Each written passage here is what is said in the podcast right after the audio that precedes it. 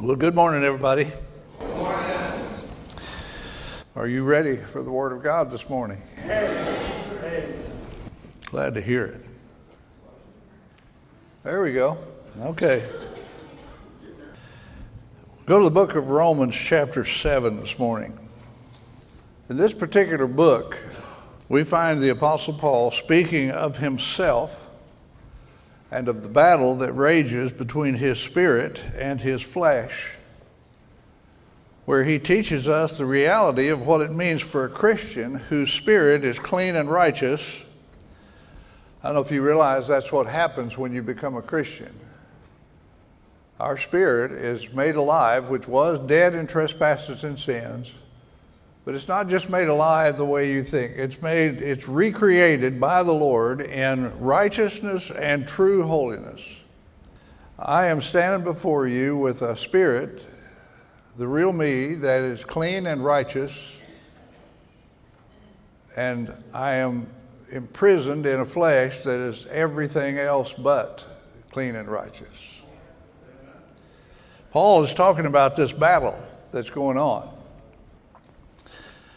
And uh, in verses 22 and verse 25, that will be the last of our text, Paul is, is contrasting the inward spirit man with the flesh or the outward man.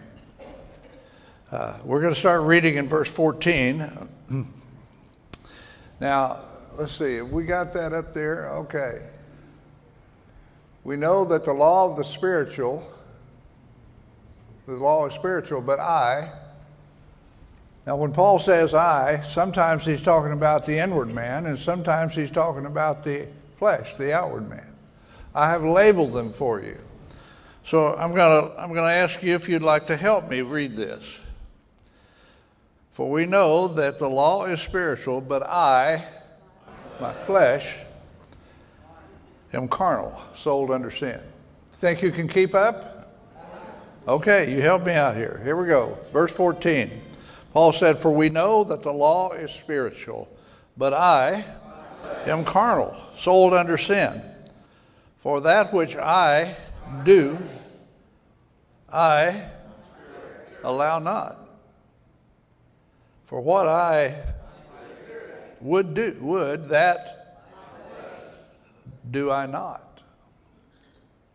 But what I hate that I do. Have you begun to, rate, to relate to this yet?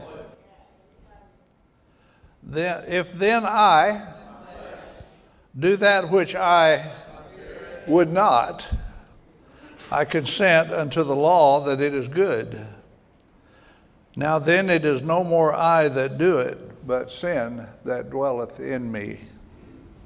For I know that is that in me, that is in my flesh, dwelleth no good thing. For to will is present with me, but how to perform that which is good I find not. I do not, but the evil which I would not, that I do. Now, if I do that I would not.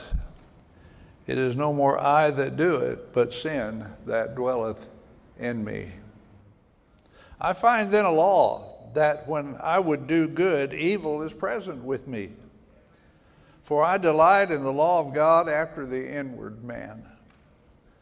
But I see another law in my members, warring against the law of my mind and bringing me into captivity to the law of sin which is in my members. O wretched man that I am, who shall deliver me from the body of this death? I thank God through Jesus Christ our Lord. So then with the mind I serve the I myself serve the law of God, but with the flesh the law of sin.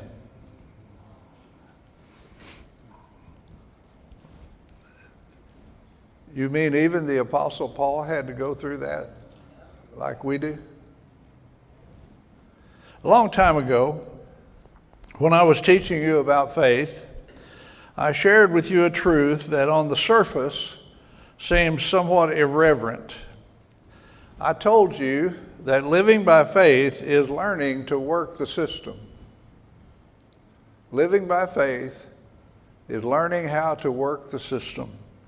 You see, God has a system of principles and promises and conditions laid out in Scripture, and learning how to apply those principles, how to claim those promises, and how to meet the conditions is exactly what it means to live by faith. Living by faith is actually a very practical daily experience. It's not some super spiritual power based on how much you believe something. To apply, claim, and meet God's conditions are and His promises, you must first know what they are. Living for God is really a matter of learning how to control the desires of your flesh. Now, this statement that I'm about to make is to you Christians, you real Christians who are here today. If you're still lost, this is not going to apply to you. Given the opportunity to do so unhindered, your born again spirit will lead you to live for God all day, every day. Do, do you understand what I'm getting at? You don't have to work yourself up. You don't have to conjure up some kind of desire to want to serve the Lord. If you're born again, it's already in you. It's already there. Your only issue is to be able to get the flesh out of the way so that your spirit can run your life. And the Bible keeps telling us how to do that. So You see, that's who you really are. I know, I, I know I'm a sinner saved by grace. I know that I have a problem with sin every day of my life, and you do too. But that's not who I am who I am is the one that lasts forever, the one's on the inside, the one that Jesus brought to life. And given the opportunity to do so unhindered, would live for God every single day, all day, 24 7. That's who we are as Christians. I don't know if that encourages you, but it ought to. Every real Christian, by virtue of his newborn again spirit, des- desires to live for the Lord and to serve the Lord. We want to serve the Lord and we desire that He may be glorified in us. Have you ever asked yourself, what is it that keeps you from living for God like deep down in your heart you really want to? What keeps you from doing that? Your number one enemy that prevents you from being all that you can be for the Lord is your very own flesh that you nourish and love and cherish. I want you to look at a few verses there are a lot more than I'm going to read to you, but I'm going to just read you some of these so that you're going to get the picture. James 4, verse 1 says, From whence come wars and fightings among you? Come they not hence even of your lust that war in your members?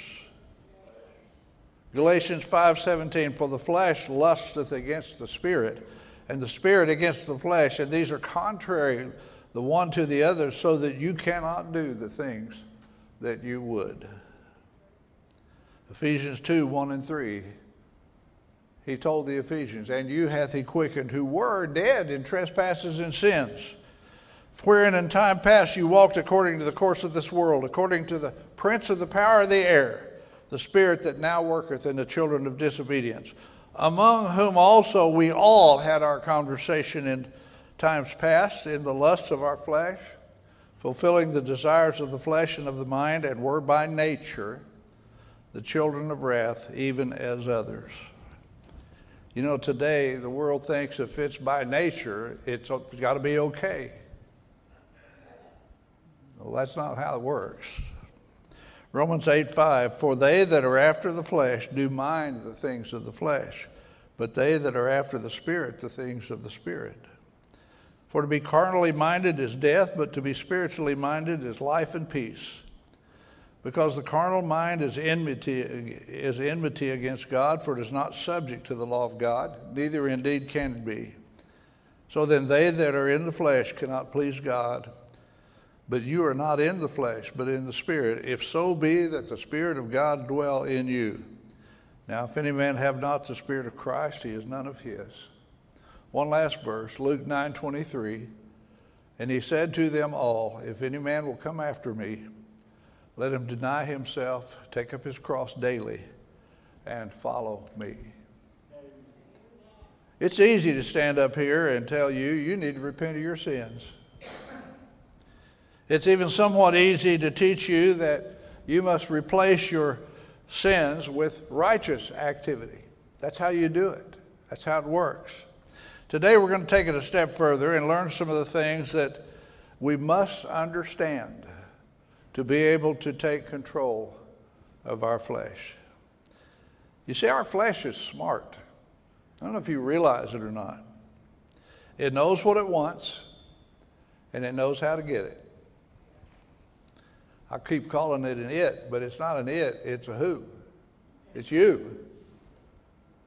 I remember once using an appetite suppressant to lose some weight. And some of you thinking, well, that must have been a long time ago. After a few weeks, my body figured out what was going on and defeated the appetite suppressant so that it quit working. It just, it wouldn't, just didn't work anymore.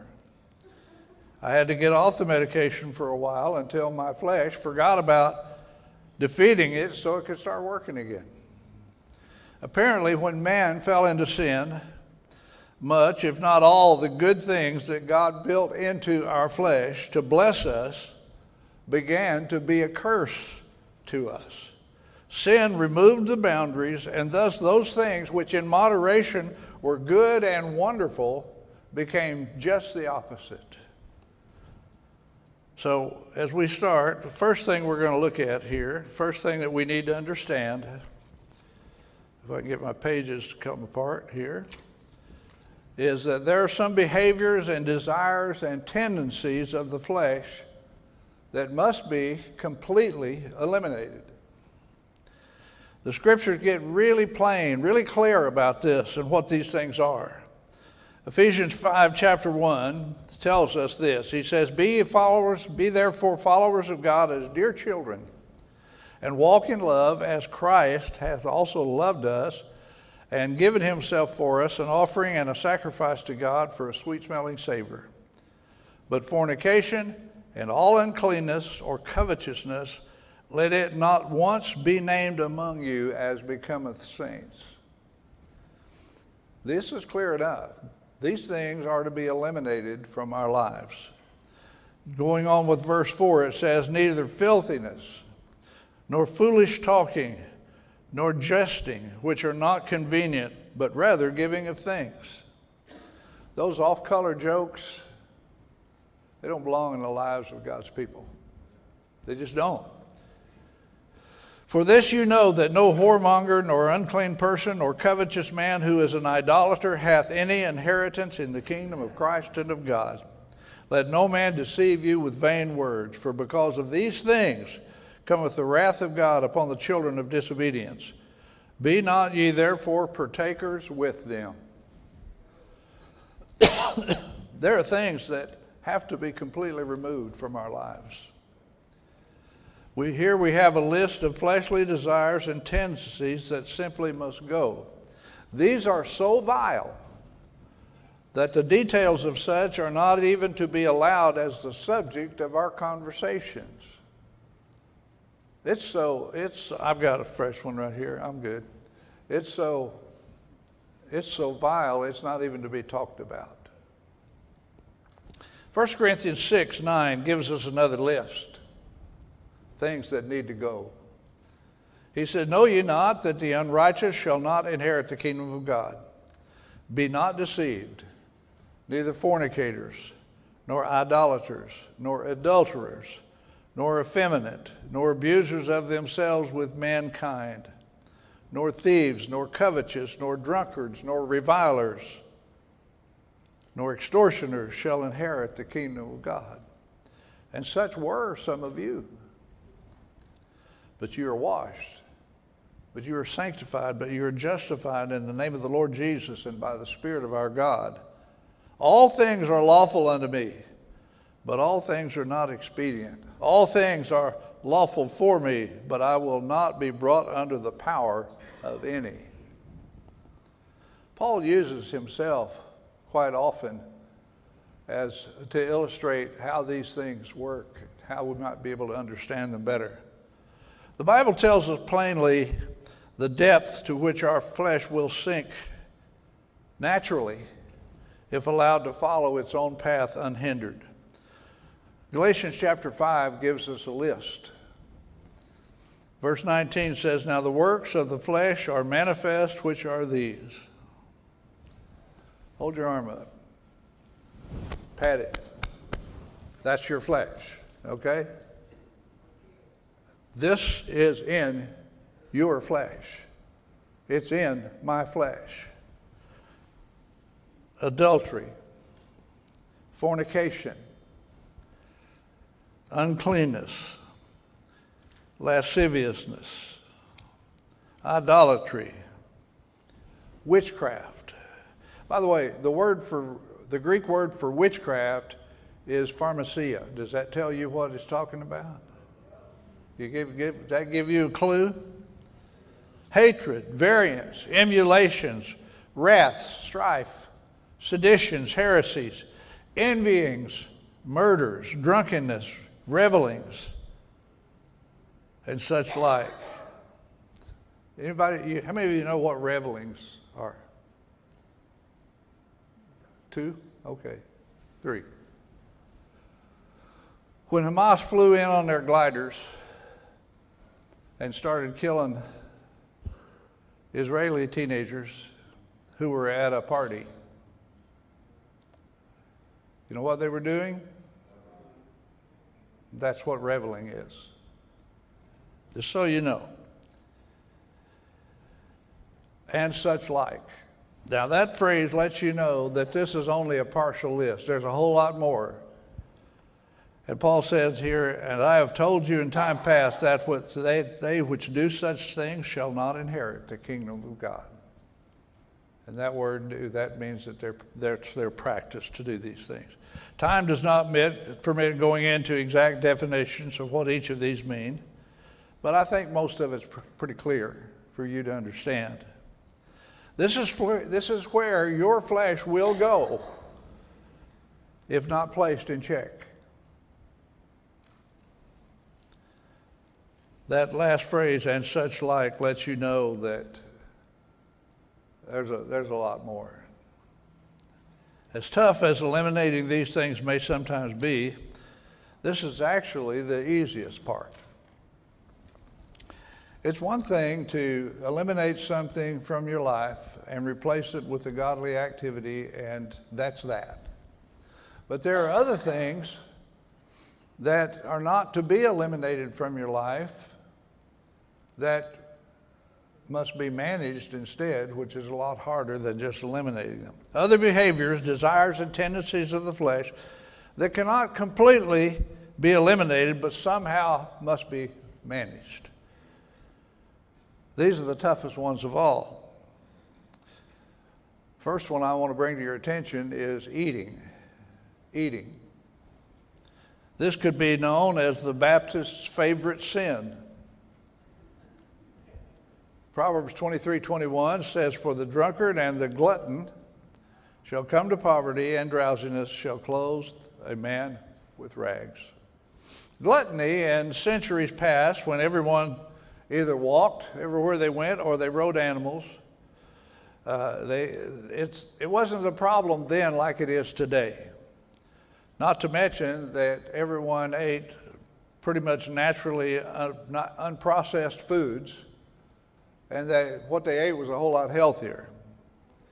Now, you might eliminate the drinking of alcohol entirely, and I'm going to talk more about this as we go on later. Uh, but you just can't eliminate eating, can you? I mean, if, if you want to go into heaven pretty quick, just quit eating. It'll take a while, but it won't be that long. It's, eating has to be managed. I have a coffee cup at home that my wife got me, and it says, I love you like biscuits, biscuits and gravy. That's, that's pretty, pretty real love when you're talking biscuits and gravy. I, I do love good biscuits and gravy. I, I learned how to make good biscuits and gravy. When you taste something wonderful like that, how does your flesh react? Your flesh says, Do that again. And after the next, after the next bite, what's it say then? Your flesh. Let's do that again. And your flesh is going to keep saying that until it's either all gone or you're so full that you can't move. Now, you can claim that it's glandular, and in some cases that may be a factor. But the truth is that we fat people are fat because we don't have our flesh under control. That's the truth. And I didn't say you fat people, I said we fat people. It gets worse. When I was 40, I could still eat without regard to how much or what it was and never gain pound. I am fat because I have not properly managed my flesh. I'm not proud of that. It just happens to be true. We all have to keep learning how to manage our flesh. Many of you know that I'm the youngest of 12 kids. And we didn't have to be told to clean our plates when I was growing up. Matter of fact, uh, there was a little competition at the table when I was growing up. Nearly all my brothers and sisters were adults while I was growing up. One of my sisters married into a local family who were Pentecostals. Uh, as a youngster, I grew up with my sister taking me to the local Pentecostal church. Now, the typical family group at our local Assembly of God church was a very overweight lady in a moo and a bun with a very skinny husband who was there because he was told to be or else and a half a dozen or more very wild kids running everywhere. That was the typical family in our local Assembly of God Pentecostal Church. The number one subject preached was you got to live it, and if you don't, you will lose your salvation. I heard that every Sunday in one form or another that I ever went. I just want to say something to all the Pentecostals who may see or hear this recording. Now, I don't see any of them here today, but I could be wrong. There might be a, you know, uh, no, there's, there's not a. If the lie that you have believed about losing your salvation was true, if it was, I just want to point out to you that all you fat people are definitely going to hell because that would be easily enough to do it. Now, there's another area in life that may be even harder to manage. You think any harder than overweight and food? Yeah. What would it be? It's probably our least favorite subject to address, and that would be sex. Again, we have a huge, overpowering fleshly desire that in most cases cannot rightly be eliminated. I mean, it can be, but the Bible doesn't recommend that. Sex is a huge part of our lives. The sex drive is possibly the greatest defining force in the lives of most people. Mismanaged, it is certain to cause many, if not most, of our problems.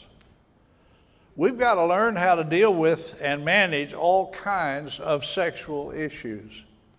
Children growing up and discovering themselves sexually.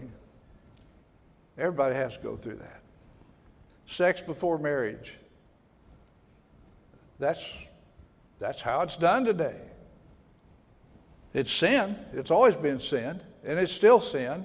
And all sin, especially this kind of sin, has consequences improper sexual activity after marriage. You say, well, wait a minute. Once you get married, can't you just do whatever you want? Sorry. There's still a lot of ways in which you can really mess it up. Improper relationships between members of the same sex. the influence and prevalence of pornography. It's everywhere. It's everywhere. Real, stu- real studies show that in a given day, men think about sex an average of 19 times a day. Younger men, it's worse than that. Well, I'm not sure about that. Opposed to women who think about sex an average of 10 times a day. And I don't know if you're average or not, but this is what studies show and how it averages out. Whatever it's worth, fellas, studies, those same studies show that women think about fashion more often than men think about sex. That, that means absolutely nothing, but I thought I'd just throw it in there for you. The Bible is filled with examples and the consequences of mismanaged sexual activity.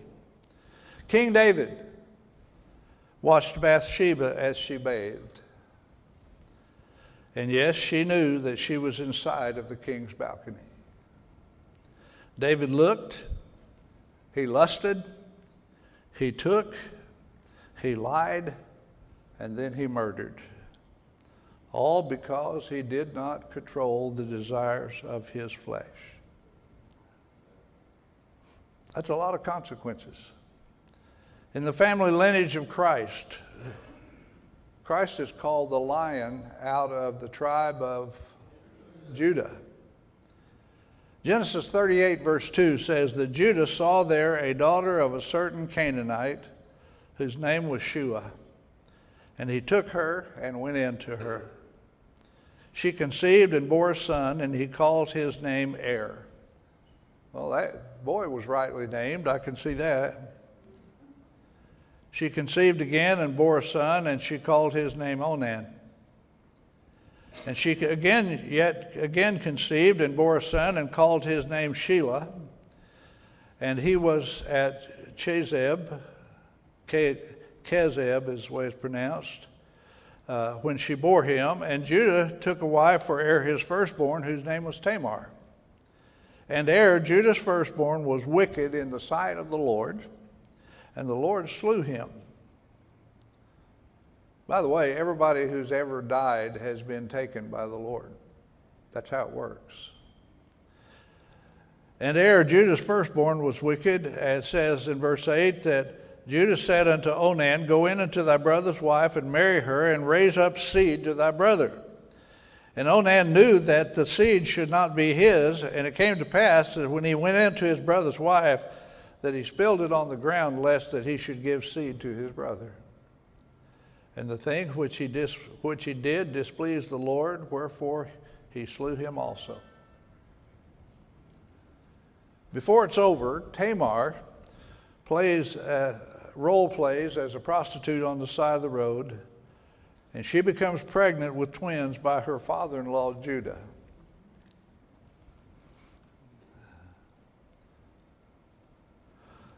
I think the consequences of what the Bible tells us about the details of flesh going unmanaged is it ought to be enough to, to warn us and scare us a little. You see, our churches are filled with sexual mismanagement, and this is not new to our age. How many of you know or have heard of somebody whose pastor ran off and did this or did that, and they're no longer in church because of, yeah, it's all over the place. It didn't start in our age. 1 Corinthians 5, Paul writes to them, he said, It is reported commonly that there is fornication among you, and such fornication is not so much as named among the Gentiles that one should have his father's wife. And you are puffed up and have not rather mourned that, that he that has done this deed might be taken away from among you.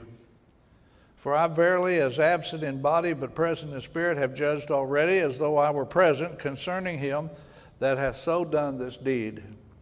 In the name of our Lord Jesus Christ, when you are gathered together in my spirit with the power of our Lord Jesus Christ, to deliver such an one unto Satan for the destruction of the flesh that the spirit may be saved in the day of the Lord Jesus. Your glorying is not good. Know ye not that a little leaven leaveneth the whole lump? Purge out the old leaven, that you may be a new lump, as you are unleavened, for even Christ our Passover is sacrificed for us. Therefore, let us keep the feast, not with old leaven, neither with the leaven of malice and wickedness, but with the le- unleavened bread of sincerity and truth. I wrote unto you an epistle, not to company with fornicators. Yet not altogether the fornicators of this world, or with the covetous, or extortioners, with idolaters, for then must you needs go out of the world. But now I have written unto you not to keep company if any man that is called a brother be a fornicator or covetous, covetous or an idolater or a railing one, know not to eat. For what have I to do to judge them also that are without? Do not ye judge them that are within, but them that are without God judgeth. Therefore put away from among yourselves that wicked person. Lighthouse, if we win the lost as we are commanded to do, and I'm all for doing what we're commanded to do. If we do that, we're going to experience a constant influx of new believers who are laden down with sexual baggage. That's how it works. Now, our job is when somebody gets saved, when they come into the church, they bring it all. Everything that's in their life, they bring with them. And it's our job to help them unpack, if you get my drift. But sometimes they don't want to unpack. We're also going to see another extreme here. And, you know, what I, what I said as I began this particular point was that there are things that are not to be completely eliminated from your life, rightly done as the scripture will have it. It's your life. Matthew 19 and verse 12 For there are some eunuchs which were so born from their mother's womb. You know what a eunuch is? I was afraid I'd have to tell you. I didn't really want to. A eunuch is a castrated male. He's not going to be engaging in sexual activity. Now, do you understand? Now, when I read it, you'll know what I'm talking about. This is Jesus talking about this, by the way. He said, And there are some eunuchs which were made eunuchs of men. And there be eunuchs which have made themselves eunuchs for the kingdom of heaven's sake. He that is able to receive it, let him receive it. On the list of things that cannot simply be eliminated is emotions. You can't eliminate all the emotions from your life anger, temper, tenderness, love, sadness, joy. Emotions cannot be eliminated, they must be managed. We are all, but especially you ladies, we are all emotional creatures. You ladies are kind of extra emotional, if you will. Most women will do by nature virtually anything in order to feel valued, and loved. It's your nature. And I said, starting out, that everything that's natural is not necessarily good, not after sin showed up in this world.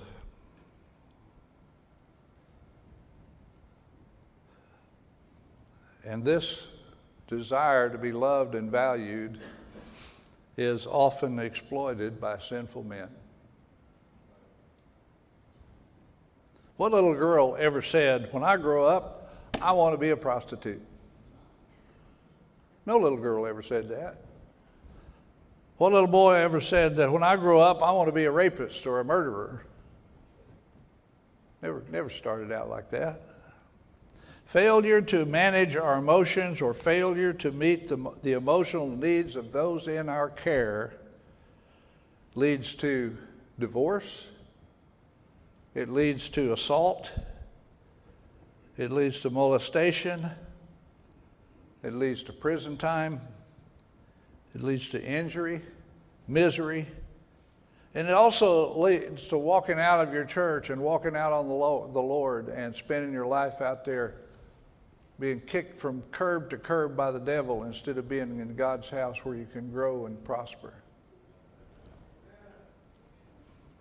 What a huge area of life that we must learn to properly control. There are other behaviors, desires, and tendencies of the flesh that for some must be eliminated and for others must be managed. This thing is complicated. Most people are misinformed at best when it comes to addiction.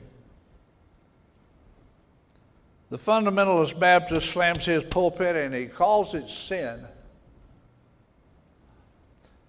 And he's right. But sadly, he's only half right.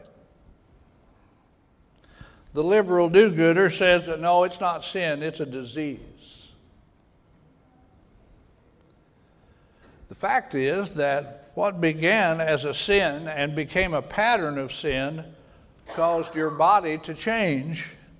And now, in addition to the sin, you've got yourself a real qualifying disease.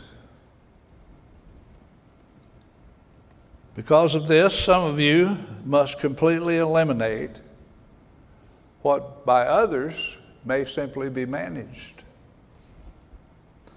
Some of you, and you know who you are, simply cannot drink alcohol.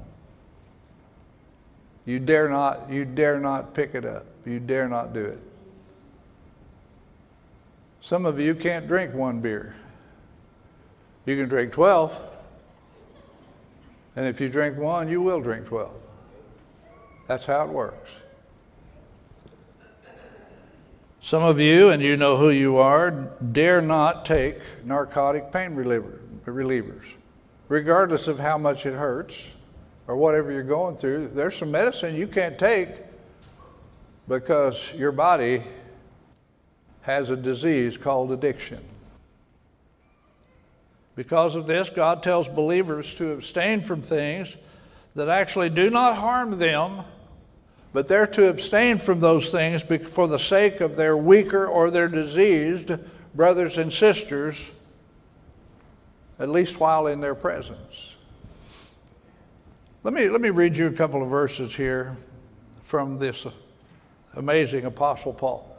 Paul is, seems to be the one who tells us about all of these issues and he had to deal with these issues every day of his life. He told Timothy, younger preacher, he said, Drink no longer water, but use a little wine for thy stomach's sake and thine often infirmities. Well, some can use a little wine, it works out just fine. Some can't stay on the little part. This same apostle also said in 1 Corinthians 8, and this was talking about uh, eating flesh that was offered to idols and drinking wine that was offered to idols. He said, Wherefore, if meat make my brother to offend, I will eat no flesh while the world standeth, lest I make my brother to offend.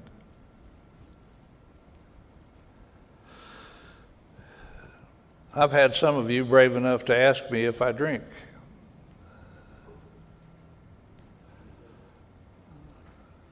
Let me just tell, let me tell you why I don't drink. I don't have a problem with alcohol. I never have.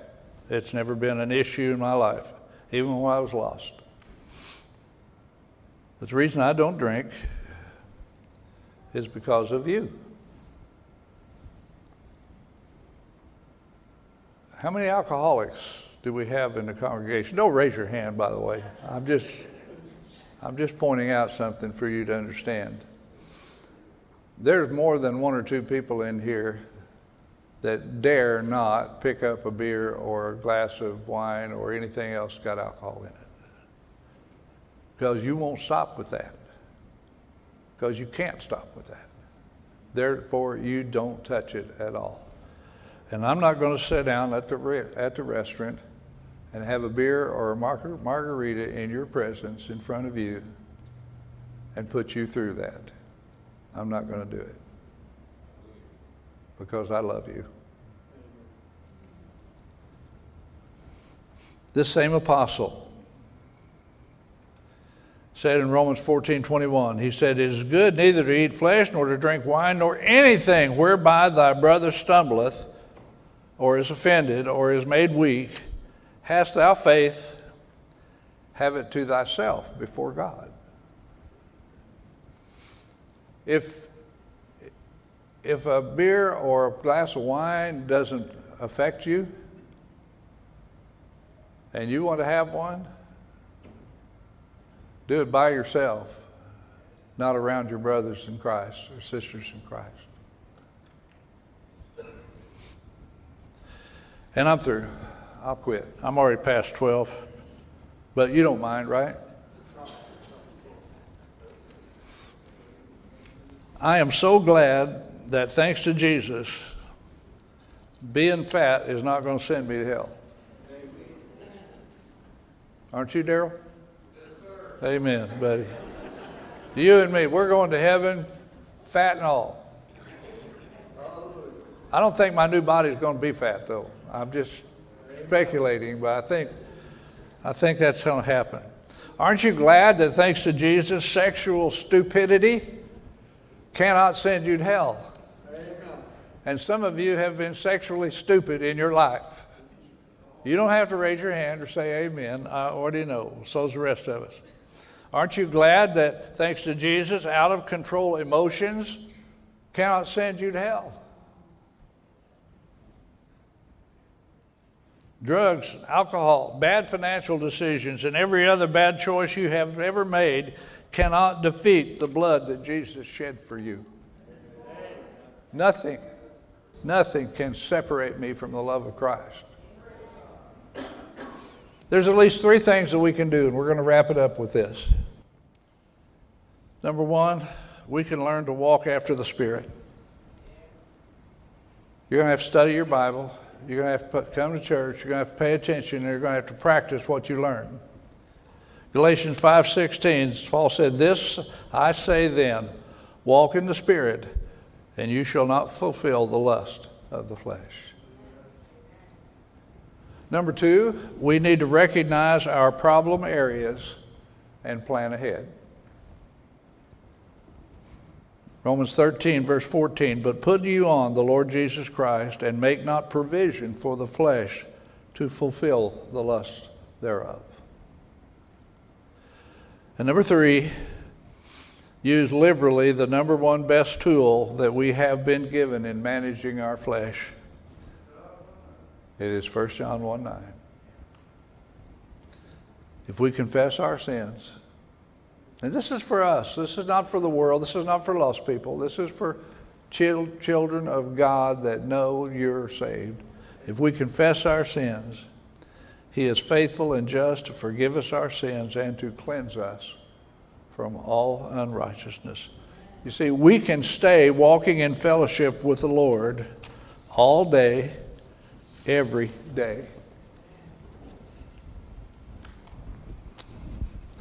I'm through.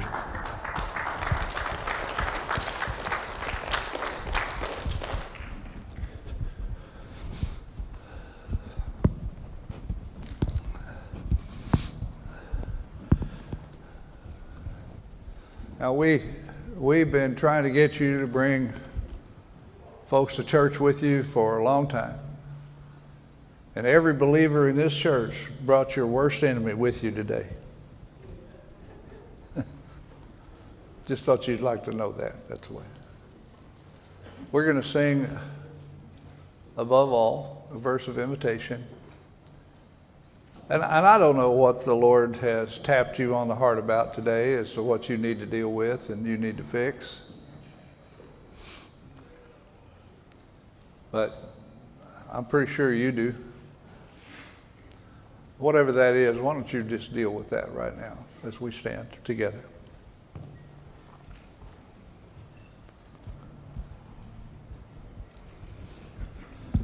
Unless you're unless you're living in such a righteous manner that you don't have a problem with sin and none of these things I've talked about have any effect on your life apply to you. But everybody who's a subject of what we've spoken about today, you probably ought to talk to Jesus about what he's spoken to your heart about today.